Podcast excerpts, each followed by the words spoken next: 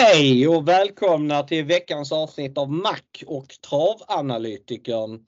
Eh, som ni förstår, när det är jag som börjar prata i programmet så är inte Travanalytikern här. Han eh, fick paus denna helg av eh, personliga skäl. Men jag har givetvis en ersättare och i vanlig ordning så är det Niklas som gästar oss då. Välkommen Niklas! Tack så hemskt mycket! Ja, det är trevligt att vara här och det är alltid kul att vara med i podden lite grann och försöka ge lite tankar i varje fall till de som lyssnar och försöka hjälpa till på vägen i varje fall. Mm, du lyckades rätt bra i onsdags. Du hade ett stor succé på, på Möllan då. Ja, det, det gick väldigt bra i onsdags. Ja, du satt åtta egna och ett med mig så jag fick vara med på ett litet, litet hörn i alla fall. Sen, sen satt det Wiseguy och Traves också. Den. Så att, eh, totalt sett satte vi elva system och spelade in eh, nästan fem miljoner kronor på Möllan. Eh, det var starka papper, imponerande. Framförallt från dig Niklas. Ja, det var, det var, det var väldigt bra. Det var faktiskt det var, hela fem första hästar jag lyckades pricka in. Och det är klart att det är ju det som krävs för att man ska liksom lyckas så väl. Men Det, nej men det var väldigt, väldigt eh, rolig tävlingsdag om jag får säga så i efterhand. Och jag, jag var enormt nöjd eh, på, eh, med resultatet såklart. Eh, mest, me, mest intressant eller mest så var det ju för när jag såg eh, när, vi, när vi var inför eh, avdelning sju där. Så jag var ju väldigt glad för Sangria Pellini. Eh, den har ju varit i Sverige tidigare och det är en häst som jag har följt en hel del. Och ja, när den vann då visste jag ju att jag hade ett system in och jag kan säga att då, nej, då, då var jag faktiskt riktigt, riktigt glad. Ja, förstår jag. Alla i sista, det är skönt läge när det är hög, hög utdelning på gång. Jag hade, jag hade ju en förhoppning att nummer ett kanske då skulle vinna. Då hade jag i och för sig bara satt ett system men det hade ju å andra sidan gett över elva miljoner. Så att, ja, men den, den var så sist som den kunde vara så att Det, det, det, så blev det i varje fall. Alltså en tur har man sällan att man får in en chanslös häst när man har alla. Men det, det händer ju någon gång att, att även, även de som man tycker är chanslösa på förhand äh, ramlar dit. Så att, äh, jo, men det är väl äh, det vi brukar prata om du och travanalytikern här en hel del. Att när man kommer och man har en tio hästar av tolv så var, då kan man ju lika gärna ta tolv. För att man tror ju egentligen att det ska bli skräll i avdelningen. Så varför då inte ta de två som rensar mest? Ofta ja, absolut. Man lämnar utanför. Så är det ju. De tar ingen annan med. Så att, och då får man ju extra betalt givetvis. Framförallt när det är höga utdelningar på gång. Har man då tagit eh, tolv istället för tio. Så, så får man extremt bra betalt på de hästarna som normalt sett inte duger. Så att, eh, jag tror att eh, ja, det är nog en bra grej. Att ta, om du väl garderar så, så måla hela vägen så att säga. Men eh, vi släpper V åttiosex i onsdags. Det är historia nu. Det, ja, det är bra att glömma. Man är inte bättre än det sista spelet. Och tyvärr var det inte lika lysande igår. Men eh, vi tar nya tag. Så att, eh, nu är vi laddade för V sjuttiofem.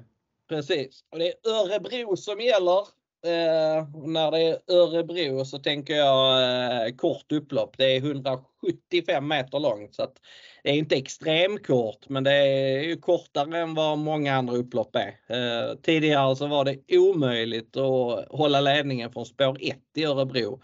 Sen eh, ändrade de distanserna. Eh, Att det är tvåtusen etthundra meter istället för tvåtusen etthundrafyrtio meter. Det har underlättat.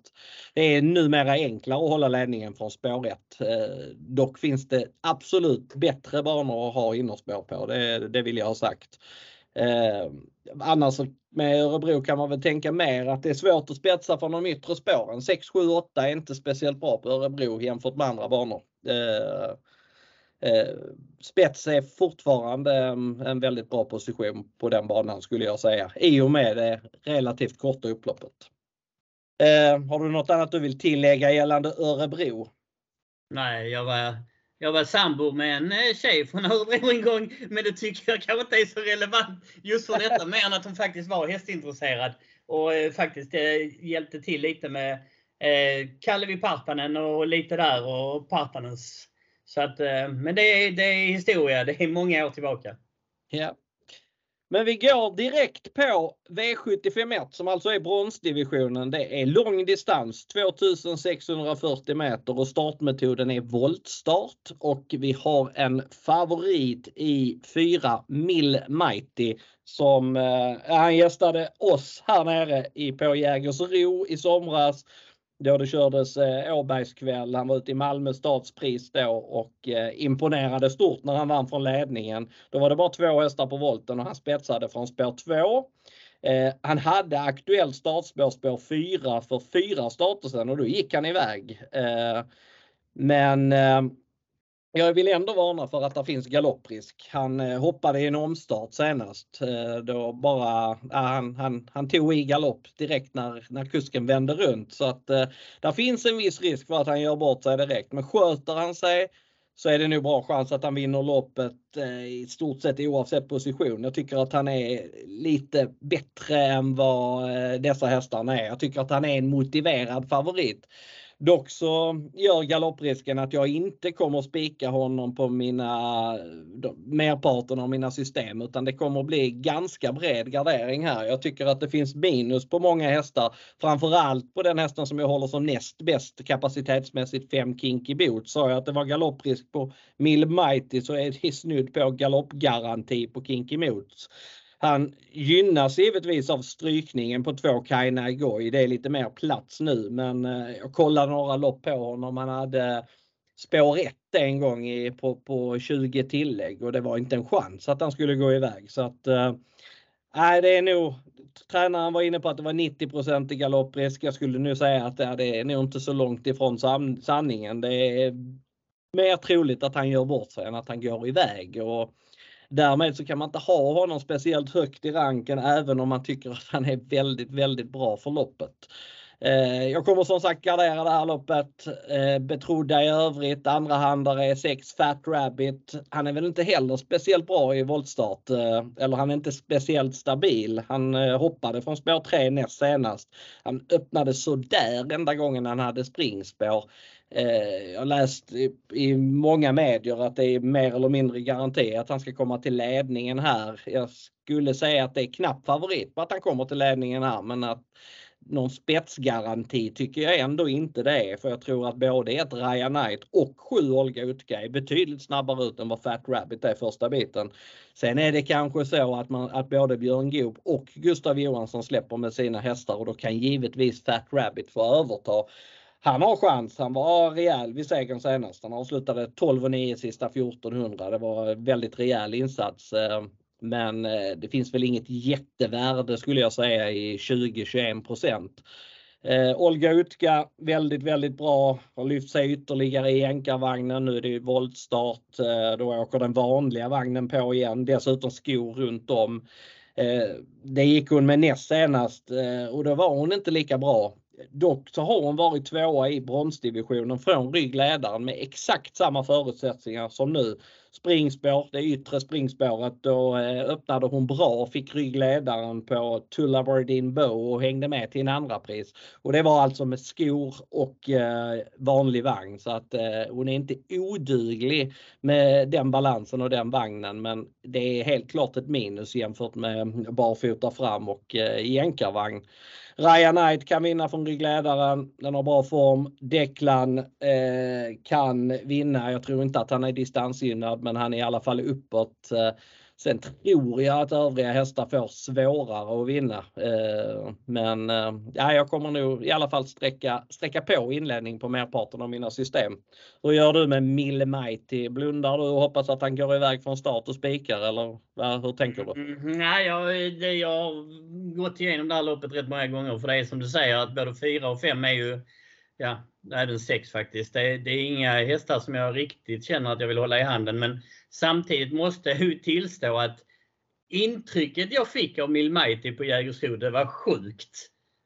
Jag tyckte den såg fantastiskt fin ut, och med tanke på att eh, tränaren då inte var helt nöjd med balansen utan sen då har finjusterat ännu mer. Eh, så är det ju klart att Mill Mighty är en första häst och han låter inte orolig över galopprisken. Inte som eh, Troels Andersson låter i varje fall.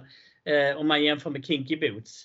Eh, när jag tittar på loppet så är väl jag inne på att Mill Mighty har en jättebra möjlighet. Min första gardering emot är faktiskt nummer elva Declan, även om jag inte alls är helt övertygad om storheten på två och sex. Men det är en häst som jag verkligen gillar, och ja, sist såg det ju stenklar ut när de kom in på upploppet. När han bara avslutade gick förbi de andra, men där var någon som gick ännu fortare till slut.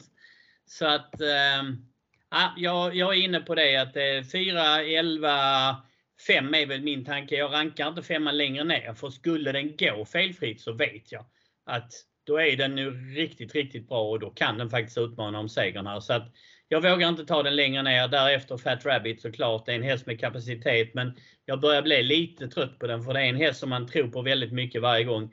Nu har de gjort två klart bra lopp på slutet, men innan dess det är ju en häst som folk har trott på hela tiden, och någonstans så känns det som att den blir överspelad i stort sett varje start.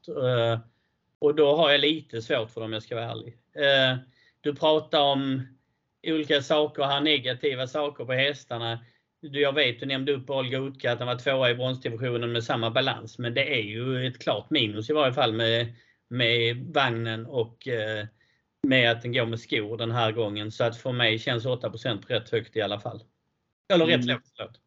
Mm. Rätt högt menar jag, förlåt. Rätt högt, rätt högt. Det borde vara mindre. Jag kan tycka att åtta procent är rimligt. Jag tycker strecken i det här loppet faktiskt sitter lite grann som de ska. Så att... Ja, det är inget lopp för mig att jag vill ta någon vidare ställning i. Det, jag, jag kommer att ranka på. Jag kommer förmodligen sträcka mer än sex hästar på något system också. Det, det kan till och med vara så att den riktigt breda penseln åker fram och jag sträcker allihop. För, i och med att det är så, jag, jag bedömer det att vara så pass stor galopprisk på många av de betrodda. Så, så då, då känner jag att en, en helgardering behöver inte vara fel. Nej, det är äh, lite som jag tänkte också att... Eh, På någon lapp lär jag vill göra det, för, för det är ju ändå så att när vi nu pratar att det är stor galopprisk på i varje fall tre, de tre favoriterna, de två av de favoriterna plus då en annan av dem. Och sen att ytterligare en som jag då som tror på Declan är lite osäker på distansen. Då, då är du ju verkligen, då kommer du ner på sträckan. Mm. Eh, och det tar bra där nere. Det måste man säga. Det är tre hästar som är sträckade under procenten just nu. Så att eh, ja, skräll inledningen. Det hade, hade, hade jag gillat i alla fall. Men jag känner mig, jag känner mig rätt så klar med V sjuttiofem ett om inte du har något annat att, att tillägga. Nej, jag tycker vi har väl eh, tagit vad vi kan om den. Så att eh, det finns eh, sex av den till jag in. Ja, då går vi vidare.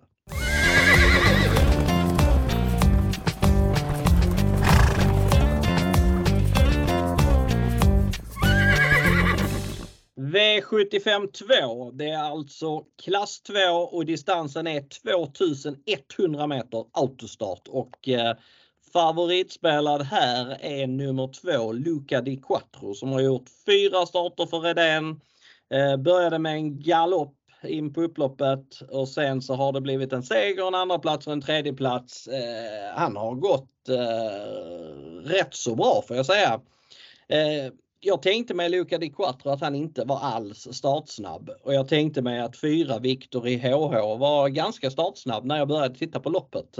Men det, jag får då, får då värdera om det där. Att jag skulle säga att Luca Di Quattro är i alla fall medelsnabb. Och Victor i H H är knappt medelsnabb. Så att min tanke var innan jag började kolla spetsstrider. Det var nämligen att jag skulle gå på fyra Victor i H H här. För att jag tycker att han har varit väldigt, väldigt bra. Det är en häst som är lätt att ta till sig. Han är kvick, han är rejäl och han är relativt travsäker. Han har ingen galopp i raden. Det är en härlig häst helt enkelt. Dessutom anmäld med jänkarvagn för första gången. Trots att jag inte tror på ledningen så tycker jag att han är ett tidigt segerbud här. Vad gäller favoriten så ja, den åker med om jag sträcker några hästar. Han är som sagt hygglig, men där finns andra hästar i loppet som jag håller högre kapacitetsmässigt. Jag har dock en annan tipsätta här och det är nummer åtta Joint Chief som jag tyckte var väldigt väldigt bra när den vann på Jägersro från ledningen. Det var bra hästar som stod tjugo bakom då. Mad Hill, Putte och någon annan vettig fyraåring, men han var ensam på banan från ledningen då och avslutade väldigt väldigt fort sista femton sextonhundra metrarna efter en lugn första, första halvvarv. Senast så Det blev han diskad för träning. Han tappade även travet sista biten. Han hade varit nära vinnande Lipton Skott heter de var i mål om inte så hade varit fallet. Det är klart att det är aldrig bra att tappa travet, men jag tror att Björn har fått ordning på det där. Och hade Joint Chief haft ett bättre startspår så hade jag spikat honom här. Uh, nu är det ändå viss risk för strul med flera halvt startsnabba hästar innanför. Uh, men kommer Joint Chief till så tror jag att han har bra chans. Men jag kommer gardera detta loppet. Tidigare för mig är Elva Olnes New Love som jag tyckte visade hög kapacitet redan hos Petri Puro. Var väl lite seg i första starten för att catcha Melko, men bättre senast bakom en topphäst. Det var Isquam som vann det loppet och Olnes New Love fullföljde starkt som tvåa via tio sju sista åtta. Den tror jag är ytterligare framflyttad med två lopp i kroppen och tidig här. Sen låter det väldigt väldigt bra på sju kluster tycker jag. Från Oskar Florhed i stall Wäjersten. Och den hästen är startsnabb. Jag sa tidigare att det är inte bra att ha spår sex, sju, åtta på Örebro. Men trots det så tror jag kluster har ganska vettig chans att komma till ledningen här. Och det är från spets som han gör sina bästa lopp. Eh, han kommer från en dålig insats. Han var inte alls bra som sexa från bakspår på V sjuttiofem. Men som sagt, han är bäst i ledningen. Bara spelat på åtta procent. Han tycker jag är tidig. Och sen vill jag varna för en riktig skräll. Och det är nummer sex. Best of Jim. Som jag tycker visade hög kapacitet i några lopp i somras. Eh, var tillbaka efter lite uppehåll senast. Kördes eh, snällt. Gick i mål med krafter kvar. Han är också startsnabb. Det finns på kartan att han kommer till ledningen. Eh, I alla fall ner på ett, ett, för att få ett vettigt lopp på innerspår. Eh, han kan definitivt skrälla. Han slog bra hästar vid segrarna i sommar. Så det var väldigt bra intryck på honom då. Så att, eh, likadant här. Jag känner mig inte riktigt trygg med någon egentligen. Jag, min första häst är åtta Joint Chief. Men, och den kommer jag kanske spika på något system. Men eh, eh, som helhet så kommer det här bli ett lopp där jag garderar. Vad tänker går du om lägsta klassen, Niklas? Jag kommer att spika Joint Chief på en eh, hel del. Eh, den hästen du letar efter när du nämnde Madhill innan, det var Jalapeno K. Och hade den gått ut här så hade den varit stor, stor favorit oavsett spår. Eh, Joint Chief slog den den dagen och jag tycker att det ska vara en väldigt, väldigt bra möjlighet. För den här hästen har Björn Goop, eh, ja, jag ska inte säga höjt i skyarna, men han har pratat väldigt väl om den. Eh, Redan tidigare och det är, alltså det är en häst som han menar på där fanns mycket mycket kapacitet i. Eh, ja, spår åtta, det är inte roligt, men är det nu så bra som de menar på, nu har de kunnat starta den kontinuerligt här lite grann, då tror jag att det här ska vara en riktigt bra chans om det inte döljer sig någonting speciellt i övrigt. Och jag, jag är medveten om spåret, men det är också därför jag får de procenten jag får, för det får jag inte annars. Så ska jag ha någon kusk på min sida från spår åtta så, så får jag ju säga att Björn Goop känns ju inte fel i varje fall. Så att, eh, nej, nummer åtta Joint Chief, min första häst. Luca Di Quattro har gjort det klart godkänt, men jag tycker att den är rätt hårt sträckad om jag ska vara ärlig. Victor i H H nämnde du, det är också en häst som jag håller tidigt här i ranken. Eh, nummer elva, Valnes New Love, du, du nämnde hur fin den såg ut här bland annat senast. Eh, jag tycker den har gjort två bra starter här nu i... i ny regi, och det är ju som om man nu ska härma dem på kanal sjuttiofem så får vi väl säga att det är ju inte heller någonting som bara de säger, men det räcker ju med att gå in och titta på statistiken från när vinterhalvåret börjar. Då är Katja Melko väldigt väldigt högt upp i listorna, och ja, den, den där hästen är precis som du sa att när Petri Puro hade den så såg den ruskigt läcker ut, och den har ju inte sett sämre ut om vi säger så i de sista starterna. Så att ja, det är också en väldigt tidigt streck för mig. Sen ska man väl nämna, du nämnde Best of Jim och Kluster. Funzio är ju också en häst som nu känns klart intressant. Och jag tyckte faktiskt, jag lyssnade lite på Fredrik Wallin innan idag. Och han läste lite uppåt ändå på, på hästen. Och man ska ha i tanke på att Fredrik Wallin, han är en duktig tränare. Som kusk så är det ett bra steg upp till Magnus Djuse som sitter den här gången i sulken. Och ja, det, det känns klart intressant det med. Mm. Eh, ytterligare ett öppet lopp alltså. Det är många, många om budet i lägsta klassen låter det som. Att vi båda tycker. Helt klart. Mm. Men jag tycker att vi hoppar vidare till näst lägsta klassen som kommer i V sjuttiofem tre.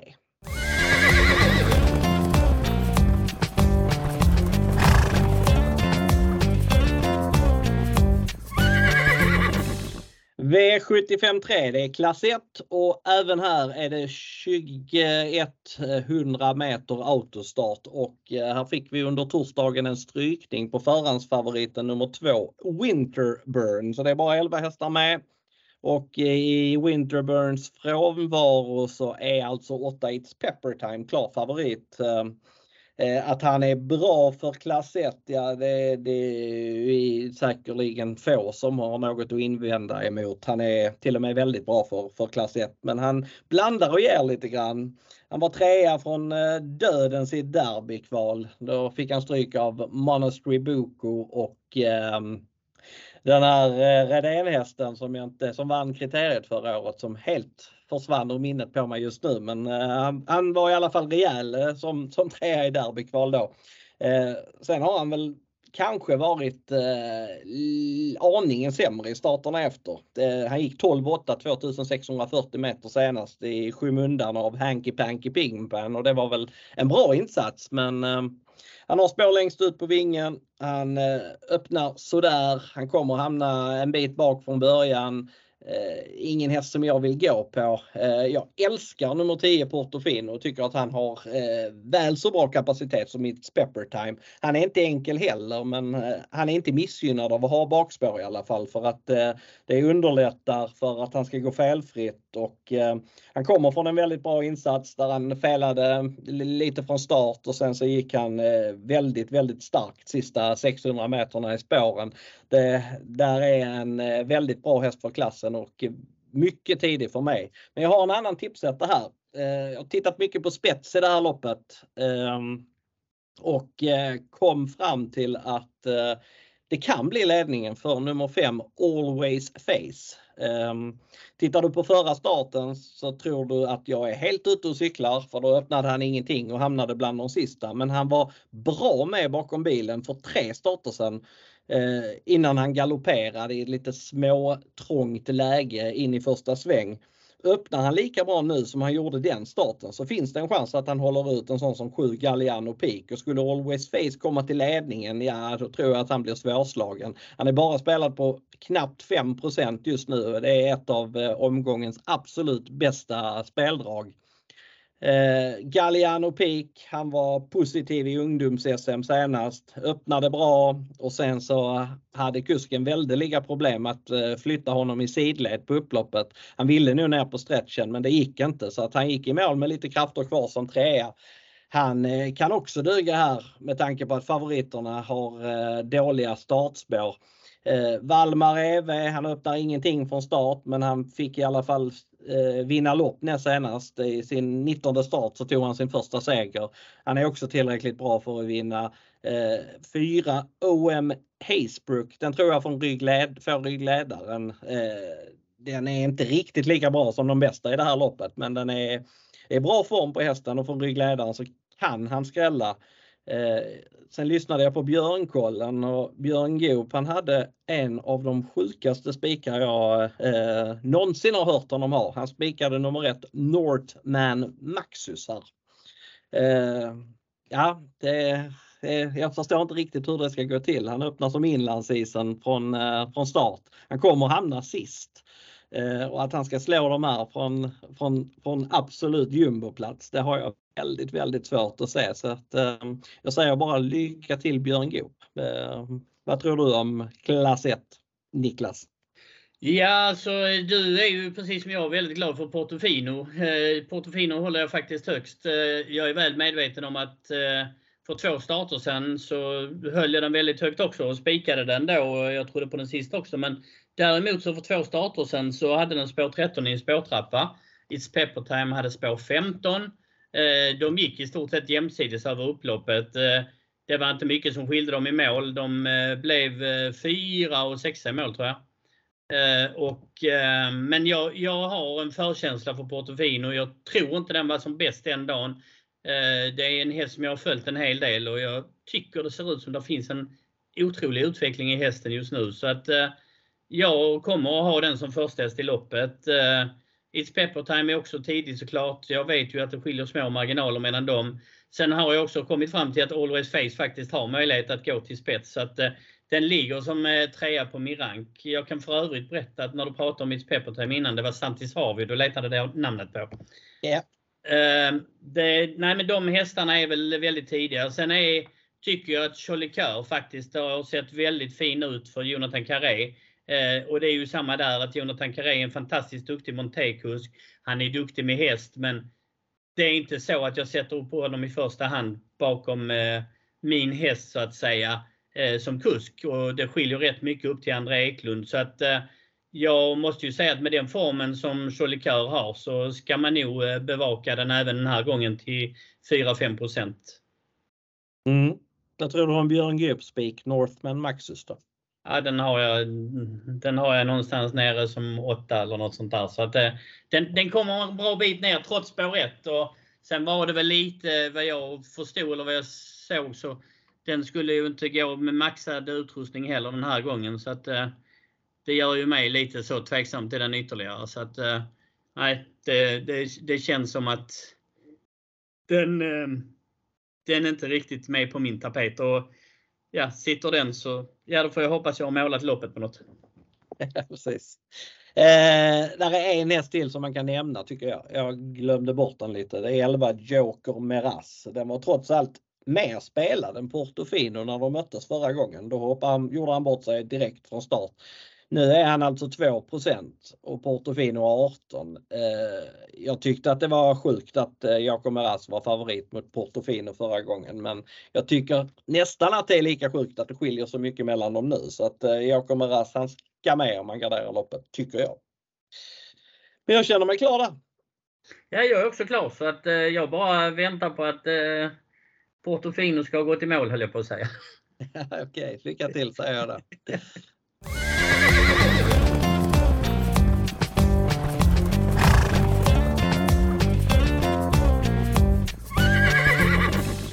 V sjuttiofem fyra, och det här är inget V sjuttiofem-lopp egentligen va? Eh, distansen är tjugoett fyrtio och det är voltstart och eh, favorit, den hittar vi från tillägg i nummer fjorton Michigan Bro som har blivit eh, väldigt klar favorit. Eh, fyrtiotvå procent just nu. Eh, han har varit eh, väldigt bra i sina tre senaste starter. Det måste man säga. Förra gången var han tvåa från ledningen bakom en topphäst, Luca Di Quattro. Eh, gången innan så slog han bra hästar. Det var Kendall Jackson som var tvåa bland annat. Eh, och för tre starter sen så satt han fast bakom pole position med mycket sparat. Så att eh, det här är en bra häst för loppet. Eh, det är ett väldigt skiktat lopp. Jag skulle säga att eh, fem hästar... Eh, Fem av fjorton hästar i loppet är fullständigt chanslösa. De andra nio har väl viss chans, men det skiljer ganska mycket mellan dem. Michigan Bro är tidig i min värld, men jag tycker inte att han ska rankas etta, utan det tycker jag att Fredrik Wallins nyförvärv nummer åtta Västerbo Blizzard ska göra. Det där är en riktigt bra häst i grund och botten. Man har bara väntat på att han ska blomma ut. Han har varit hos Niklas Westerholm, eller Niklas Westerholms sambo i alla fall. Och visat hög kapacitet flera gånger. Men det har varit svårt att få någon kontinuitet i, i prestationerna.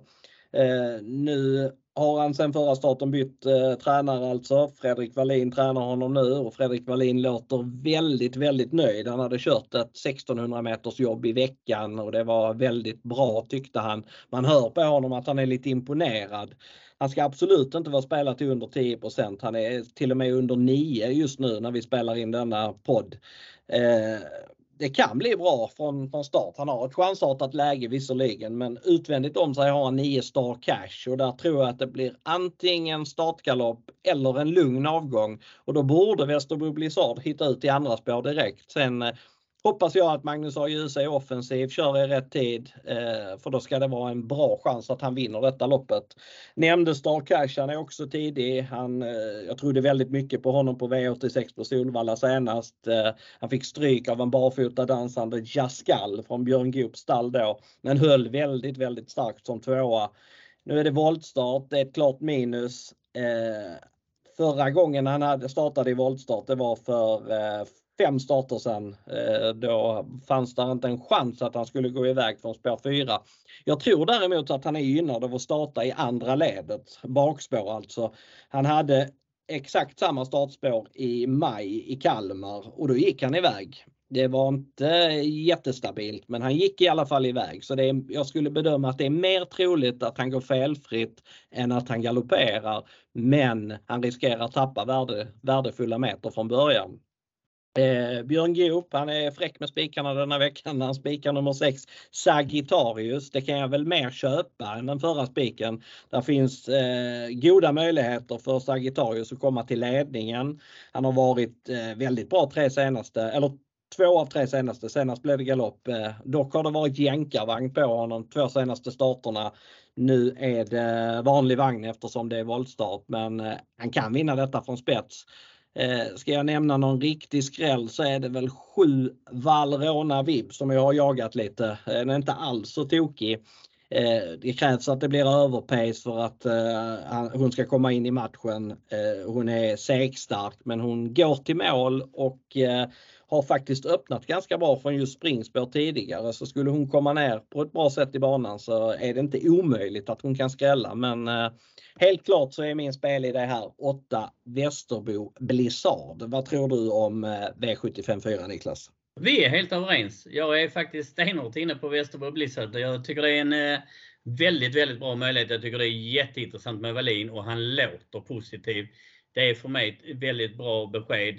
Eh, Star Cash gillar jag skarpt. Eh, det är bara det att, som du säger, så voltstart tror jag inte är ett jätteplus på hästen. Eh, det, den kan ju komma bra iväg härifrån kanske. Jag tänker det blir lite lugnare och inte lika hetsigt när den står här bakom eh, hästar. Men samtidigt så, ja, jag, jag vill ha det med mig så att säga. Så att, eh, jag har inte helt bestämt mig vilken, var jag kommer att ranka den, om den blir tvåa, tre eller fyra. Men Michigan Brew lär ju vara väldigt eh, snabbt i fatten, tänker jag. Och det, det är klart att då, då talar väl mycket för att Michigan Brew i varje fall är före Star Cash. Men eh, Västerbo Blizzard är en klar förstest. Vad det gäller Sagittarius så faktiskt så fick jag från en eh, kompis igår att de hade tydligen provat den med eh, rycktussar eh, i något jobb. Jag vet inte om de ska gå med det eller inte, det har jag inte full koll på.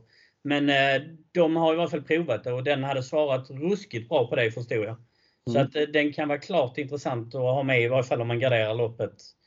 En häst som jag annars gillar av de här, det är ju nummer fem Rapid Pal. Men den har ju inte riktigt levt upp till förväntningarna om vi ska vara helt ärliga. Både du och jag kan ju hästen rätt väl, antar jag. Du har ju sett den många gånger på Jägersro. Och att det finns kapacitet, det vet vi väl. Men det är bara det att den har ju väldigt svårt för att ja, visa den rätta kapaciteten som jag ser det. Men Västerbo Blizzard kommer i slutändan att finnas som spik på en hel del av mina system. Mm. När det gäller Rapid Pal så tror jag att han är väldigt beroende av att komma till ledningen om man ska kunna vinna på V sjuttiofem. Och det tror jag inte han gör, gör från det startspåret. Han är visserligen gynnad av en strykning innanför, men jag kollade upp honom i voltstart. Han är inte speciellt snabb iväg, så att uh, nej, den... Uh, Den känns inte tidig i min värld till sju procent i alla fall. Även om jag kanske betalar för den om jag målar på i loppet. Annars ser du den till Harry Boy, eller hur är det? Ja, ja, ungefär. Jag tycker att det finns andra skrällar som är mer intressanta om jag säger så. Men jag känner mig klar där. Jag går gärna över till V sjuttiofem fem. Ja, och jag följer dig så det är lugnt.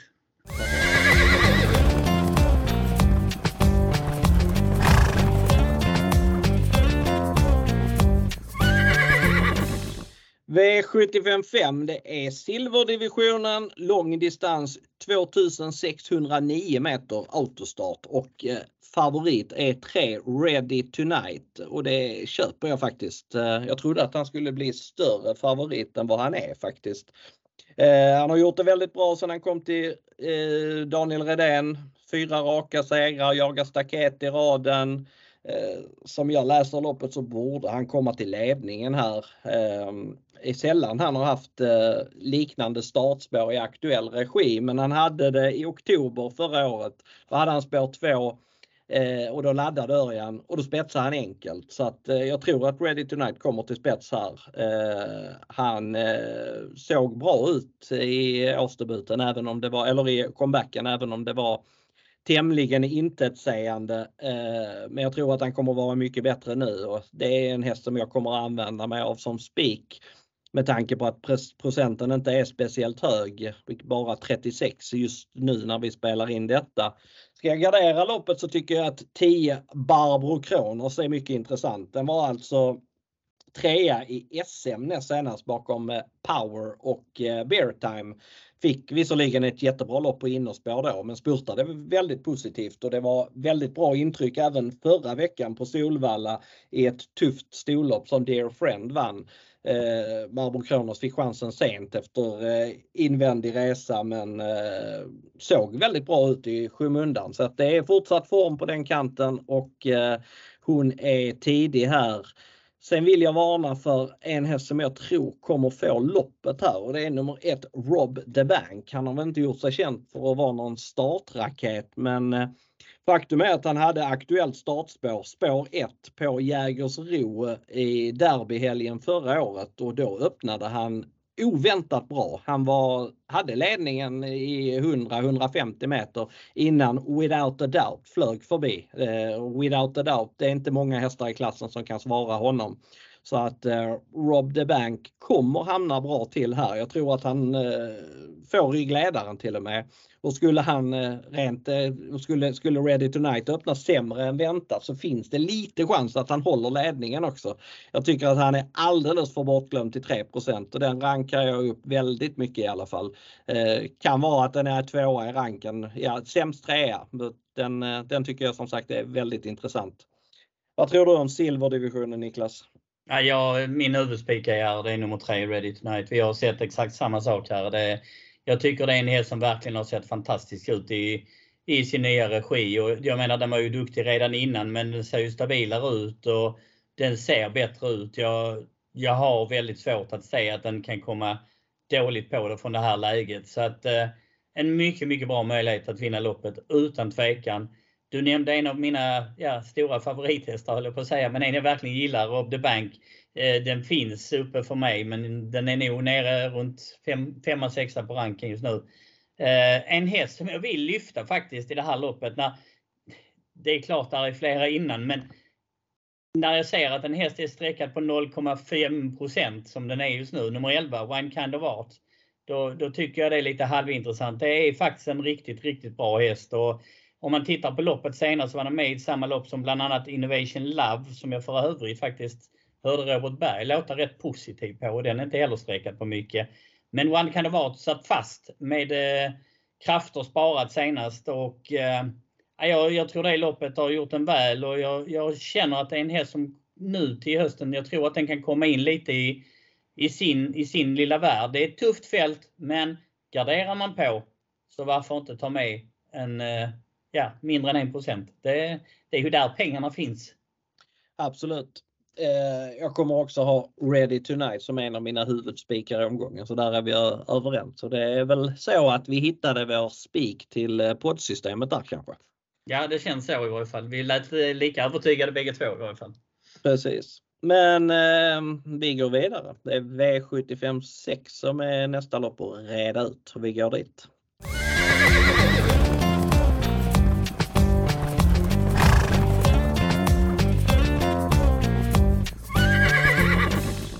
V sjuttiofem sex, det är diamantstoet, femton hästar fördelade på två volter, eh, tjugoett fyrtio meter är distansen, och eh, vi har en eh, favorit i nummer tolv, Faesa Zett.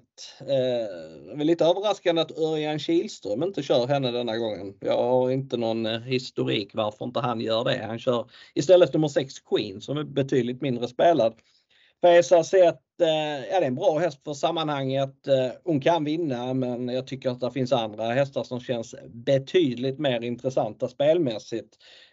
femton Glorious Rain testade Flemming i Sto-S M näst senast från spår tolv bakom bilen. Ja, hon hade ingen chans att blanda sig i det därifrån. Sen har hon gjort en start till, och det var på Charlottenlund. Då stod en start med Seven Nation Army tjugo bakom, och hon var otroligt fin tycker jag. Det, Hon bara dansade undan sista biten. Jag hade tio och nio i sista varvet. Det var ett jättebra intryck. Det kan bli ryktusar nu. Jag vet inte om det är första gången hos Flemming, men det har i alla fall inte varit det på slutet. Jag tycker att hon är väldigt intressant. Sen tycker jag att den hästen jag nämnde lite kort, Örjans styrning, nummer sex Queen, också är väldigt intressant. Jag kollade henne från start. Hon hade springspår i februari när hon var i träning hos Björn Goop, och då spetsade hon med lätthet. Hon vann i debuten för Jennifer Persson från ledningen. Jag tror att spets är en bra position för henne. Jag tycker att hon är alldeles för lite spelad till fem procent. Hotet om ledningen, det är väl nummer två Nine Points Birdie. Den har startat tre gånger med framspår i voltstart, haft spår ett tre tre dessa gångerna och spetsat varje gång. Magnus A. Djuse, han är nästan alltid rätt på det, och det är klart att hon har spetschans. I ledningen är hon obesegrad, sex starter i den positionen, lika många segrar, så att hon kommer också tidigt, men det här är ett lopp som man vill gardera.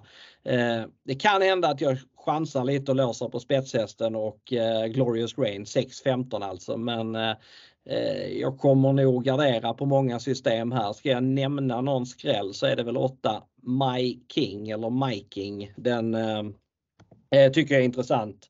Eh, var med i Storchampionatet för tre starter sedan. Väldigt stark bakom Boldface i försöket. Eh, hon har ett intressant läge här med rygg på en startsnabb häst. Borde hamna bra på det, och löser det sig sen så är hon definitivt bättre än två procent. Men som sagt, man kan sträcka många här. Det är minst åtta hästar som jag tycker är tidiga i loppet så att säga. Vad tror du om diamantstoet, Niklas?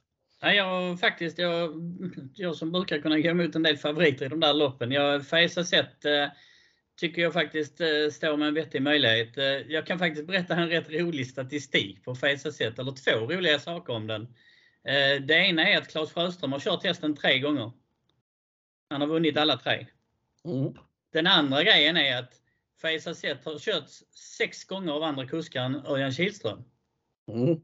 Han, den har aldrig förlorat med andra kuskar. Den okay. har vunnit alla sina starter med andra kuskar än Örjan Kihlström. Sen, sen om det är någonting att ta fasta på eller inte. Men jag tycker det är en väldigt intressant statistik. För mig som är mycket statistikbitar i olika saker så är det klart intressant. Och när jag får den statistiken på ett fart, då känner jag att nej, det får vi följa lite grann. Så att, nej, jag, jag rankar nummer tolv Faisa Zet som första häst. Jag tycker nummer två Nine Pots Birdie är ett tidigt streck. Likaså nummer femton Glorious Rain. Queen nämnde du, den är såklart väldigt låg sträckad. Gigi nummer sju tycker jag också man ska nämna tidigt. Jag tror att den kommer göra en förbättrad insats. Och jag hörde Fredrik Wallin, jag tyckte han lät faktiskt klart uppåt på den innan idag. Sen slår ett litet slag för Make It a Star. Jag är, jag är väldigt glad för kusken Erik Adielsson. Jag tycker han är en vettig kusk att ha på sin sida. Jag tycker att den är bortglömd den här gången. Det ser inte jättelysande ut i resultatraden, men låt er inte luras av det, utan garderar ni på så tycker jag att den är helt klart värd ett streck i det här loppet. Mm. Ja, den är en av de åtta som jag, som jag nämnde som tidiga segerbud. Den vi inte har nämnt av de åtta nu är nummer tretton Benita Winner. Den ja, gick bra som trea senast, den radar upp bra insatser i stort sett hela tiden, och den är också lite för lite spelare här anser jag. Eh, men jag känner mig klar med V sjuttiofem sex. Det är jag med. Jag är helt nöjd, så jag tycker vi tar för flytta oss till avdelning sju.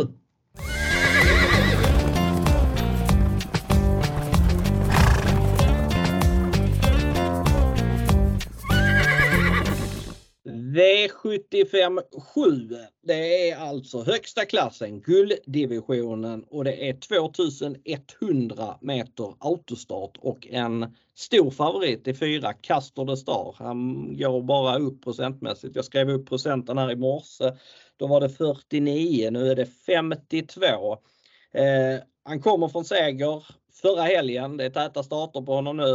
Eh, då vann han silverdivisionen, en silverdivisionsfinal från ryggledaren till fjorton gånger pengarna. Nu är han alltså stor favorit i guld veckan efter, det är gulddebut för honom. Jag tycker det är lite tufft faktiskt, jag köper att han ska vara hårt betrodd, han ska kanske till och med vara favorit. eller det ska han nog vara. Han eh, är startsnabb, eh, trolig ledare här, gått i spets tretton gånger, vunnit nio. Men jag tycker att han möter en häst som jag tror är bättre faktiskt. Jag tror väldigt, väldigt mycket på Daniel Redéns relativa nyförvärv sju, Indie Rock. Hästen har gjort en start i sin, för sin nya tränare och var ruskigt fin då. Det var lite prov utan värde kan man tycka. Det var inte den här kalibern på motstånd och han fick ett väldigt bra lopp i andra utvändigt. Men han styrdes på sexhundrafemtio kvar, avgjorde på två steg. Jag hade åtta och sex sista sju. Norsken var sparad och det såg ut att finnas precis hur mycket som helst i honom. Hade det här varit ett lopp som man visste att man, det här var viktigt att vinna, så hade jag, hade jag inte tvekat. Då hade jag i princip spikat honom på alla lappar. Så bra test tror jag att det här är. Men jag vet ju att man ska till Frankrike med honom. Det är, inte, det är inget jätteviktigt lopp för honom, utan det är väl mest så att man vill säga att han går bra. Därmed så kan det bli långt fram till Castor de Star i ledningen och inte säkert att han slår den. Men fjorton procent, det borde i alla fall vara det dubbla. Jag kan tycka att han ska stå i tre gånger i det här loppet. Så pass bra häst tycker jag att han är. Och jag kommer att prova att spika honom till fjorton till femton procent. Ska jag gardera vidare här så kan man tycka att det är intressant med innerspår för Brother Bill. Jag kan väl tycka att det är precis tvärtom. Jag tror inte att han är gynnad av att ha spår rätt. Han hade det i november. Då var han väl typ sexa ut från början. Fick tredje invändigt men han öppnade ingenting. Sen hade han det även i april förra året och då hoppade han innan bilen släppte fältet. Så att det är galopprisk. Annars så kommer han bli över. Jag tycker inte att han känns jättehet. Vi brukar i podden, framförallt du faktiskt, eh, snacka upp Million Dollar Rhyme. Eh, ja, han, han går okej okay, tycker jag. Han, han kan vinna om han skulle få ryggledaren eller något liknande. Och det finns väl möjligheter att han kan få det denna gången. tolv Melby Ings avslutade väldigt bra senast. Han kördes på väntan då. Jag hade sex och nio sista sex i spåren. En sån insats kan man inte klanka ner. Han... Eh, kan vinna. Beer Time nummer nio kommer från en andra plats i S M. Han går faktiskt ner lite motståndsmässigt denna gången. Han är tänkbar som skräll i det här loppet. Liksom nummer tio Phoenix Foto som jag tycker var väldigt, väldigt bra utvändigt. Admiralas som tvåa från, från dödens den gången. Det är också en häst som skulle kunna överraska här. Men jag kommer gå hårt på Indie Rock. Och eh, annars så kommer jag gå ganska hårt på lås fyra sju i sista. Vad gör du i gulddivisionen? Mm, jag spikar in det upp på en del. Jag är också väldigt imponerad av den senaste. Det är, man ska ha i åtanke att som du sa att matchningen är för Frankrike. De sa det var lättare jobbad höll jag på att säga. Det var liksom den hade fått tunga jobb och så vidare. Men det var ju ändå, siktet var ju inställt mot Frankrike och den gjorde det på det viset. Jag tänker att efter den starten blir det ju bara bättre och bättre. Så mycket hänger ju lite, som du sa innan här, på hur Örjan lägger upp loppet. För kör han för seger så kan jag, har jag väldigt svårt att se att han inte ska vinna loppet.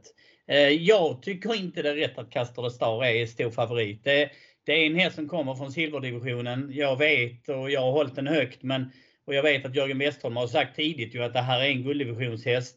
Men det är fortfarande så att den går alltså ut mot två hästar som du nämnde, Brother Bill och Million Dollar Rhyme, som är inne i gulddivisionen och har varit ett bra tag. Det brukar vara en fördel för de hästarna mot de som kommer in som nya i gulddivisionen. Så att garderar jag Indie Rock så är både Brother Bill och framförallt då, den jag brukar nämna, Million Dollar Rhyme, väldigt intressanta i, i loppet tycker jag. Sen kommer Castor de Star såklart. Och därefter är det ju de du nämnde, Beer Time, Phoenix Photo, Melby Jinx. De är ju tidiga också, men jag, jag tror ju att jag stannar där. I, mina, I min värld så har jag svårt för övriga att de ska kunna göra någonting åt i det här loppet. Men eh, i första hand Indie Rock, det, det känns väldigt tryggt. Och jag har, jag kan ju säga så här, jag tycker det är väldigt förvånande att den bara är fjorton procent i, i nuläget. I min värld skulle den varit över tjugo i varje fall, snarare än tjugofem. En fjorton. Så att ja, vi får väl säga det lär ju ändra sig under måndagen antar jag. Mm. Jag skulle gissa att han hamnar på nitton till slut. Det var en kompis som frågade mig vad jag trodde, som faktiskt är delägare i Indie Rock. Han var också väldigt, väldigt nöjd med, med hästen för dagen. Så att, eh, var, det, var det samma kompis som han, som han någs? Eh, nej, det var hans kompis. Så att okej, okay, för jag tänkte det är också en kompis ju. Ja, men eh, det, det, nej, han var väldigt nöjd. Han var väldigt nöjd. Eh, jag ska rätta mig att det är faktiskt inte gulddebut för Castor de Star. För att jag kom på att han var faktiskt tvåa i Jämtlands stora pris bakom Francesco Zett för fem starter sedan som uppanmälde gulddivisionen. Men det är hans första start i gulddivisionen som eh, riktig guldhäst, så skulle jag säga. Jag glömde jag. Eh, Mm. Men eh, nej, jag kommer som sagt att spika Indie Rock i avslutningen. Men det låter som att vi är väldigt överens. Det var väl mest Faesa Zett som vi kanske inte var helt överens om. Sen hade jag i avdelning tre Always Face tipsätta och du Portofino. Eh, men annars så var vi nog överens om tipsättarna i de flesta loppen faktiskt. Eh, faktiskt så, helt klart. Vi hade relativt samsyn på loppen och även var vi... var du tänktes kunna garderas rejält och så vidare. Så att, äh, det ser ut som det kan bli en intressant omgång, så får vi väl se om vi har klart för oss. Precis. Vad tror du? Tror du det kommer att bli miljonutdelning på lördag? Nej, där har jag väl lite svårt för att, att, att säga att det ska kunna bli. Men jag kan dock säga att det ger en tvåhundratusen i varje fall. Ja. Ja, nej, det är svårt att säga om utdelningarna. Jag var extremt nära för tre veckor sedan när jag typ gissade fel på några kronor. Men det, det är sällan, sällan man är rätt på det när man ska gissa utdelningar. Men jag skulle, jag skulle väl säga att det är sjuttio till åttio tusen. Det, det, är väl, det är väl ungefär där jag hamnar. Eh, eh, vi har som sagt ett poddsystem. Det kändes lite som att Ready Tonight kunde bli en spik. Sen eh, kanske även Indie Rock skulle kunna vara en spik på poddsystemet. Så att, eh, vill ni köpa andelar där så heter det poddsystemet. Eh, det ligger under Kristoffer eh, Winterstein på Möllan och kostar trehundra kronor, tolv exklusiva andelar. Så ska ni vara med så är det hög tid nu då, om... om eh, om ni ska hinna köpa en andel. Det, klick, klicka in på Möllan. Det brukar vara slut fort. Ja, den brukar vara slut på lördag morgon någon gång. Så att, uh, det, det är nu läge att gå in och, och köpa den direkt om ni är intresserade av uh, Indie Rock och Ready Tonight. Men jag tackar dig för ditt deltagande denna fredag. Då får vi hoppas på framgångar på spelet uh, även under lördagen. Det är klart vi hoppas på det. Och, uh, ja, tack själv. Och så uh, kör vi hårt och... Uh, ja, får vi hoppas att vi hjälper våra lyssnare en bit på vägen.